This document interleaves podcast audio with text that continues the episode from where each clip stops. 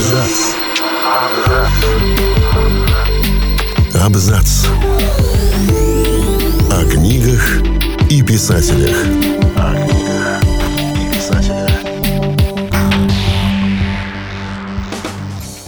Всем привет, я Олег Булдаков. И сегодня я расскажу вам факты о красном графе Алексее Николаевиче Толстом. Алексей Николаевич Толстой – одна из самых противоречивых фигур литературы 20 века. Дальний родственник Льва Толстого, он был настоящим графом. Советская власть гордилась. Перековали графа в классика новой литературы.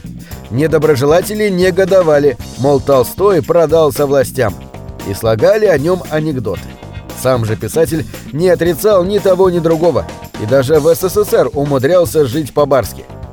Сейчас Алексей Толстой известен нам в первую очередь как автор больших прозаических произведений, исторического романа «Петр I», трехтомной эпопеи «Хождение по мукам», научно-фантастического романа «Аэлита».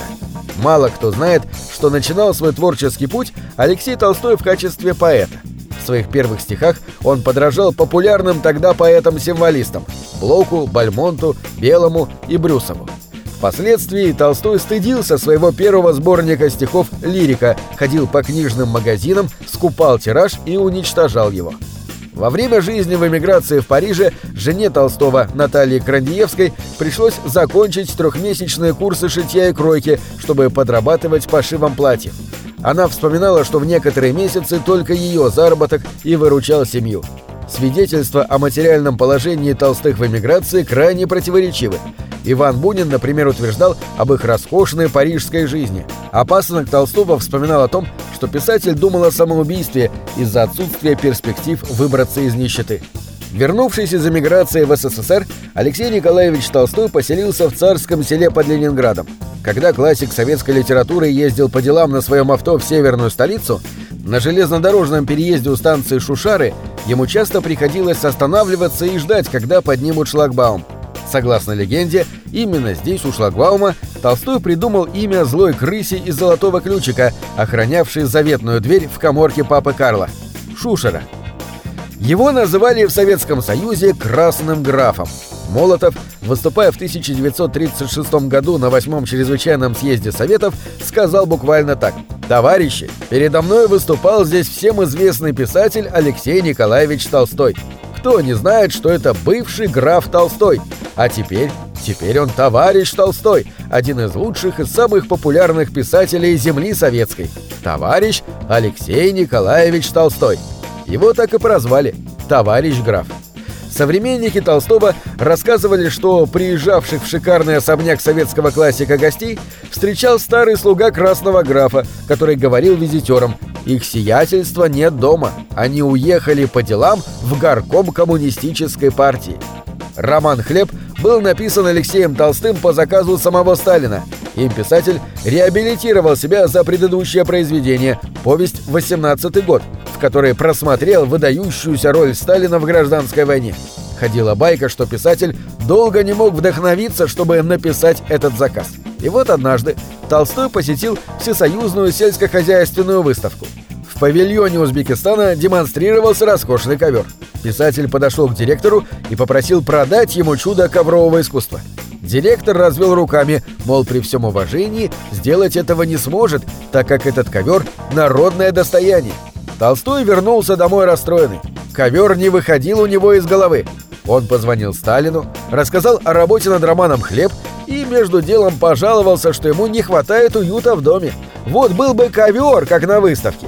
«Ничего», — ответил Сталин, — «мы постараемся помочь вашему творческому процессу, раз вы поднимаете такие актуальные и трудные темы. Ваш хлеб нужен нам как хлеб насущный». К вечеру привезли ковер. Работа писателя пошла успешно, и вскоре он опубликовал роман «Хлеб», в котором Сталин восхваляется как спаситель России. К слову, автором знаменитого лозунга «За Родину, за Сталину» можно считать именно Толстого – за два года до Великой Отечественной войны, 25 декабря 1939 года, писатель опубликовал в «Правде» с таким заголовком статью, прославляющую вождя народов. Толстой всегда славился отменным аппетитом и спокойно относился к чужому мнению о своей персоне. По воспоминаниям второй жены писателя Софьи Дымщиц, во время их свадебного путешествия в Париж Алексей Николаевич шокировал сдержанных европейцев, обедая по-волжски. За столом пансиона, где они остановились, было принято предлагать блюда по нескольку раз. Все вежливо отказывались. Толстой же прикладывался к блюду и во второй раз. По его словам, это был обед по-русски. И в третий – по-волжски. Удивленные взгляды публики нисколько не смущали его. А еще Алексей Толстой любил коллекционировать антиквариат. Предметом особой его гордости была коллекция драгоценных английских трубок, каких у самого английского короля нету. Практически на всех портретах и шаржах Толстой обязательно изображался с трубкой. С этим предметом также связана легенда, возникшая после смерти Толстого. Литературовед Баранов предположил, что писатель был отравлен самим Сталиным, который предложил ему поменяться трубками. Толстой отказаться не мог. Дома он показывал сталинскую трубку близким друзьям и демонстративно с наслаждением закуривал ее. Трубка якобы была отравлена, из-за чего у Толстого и возникла саркома легкого. Но никаких подтверждений этой версии не нашлось. На этом все. Читайте хорошие книги.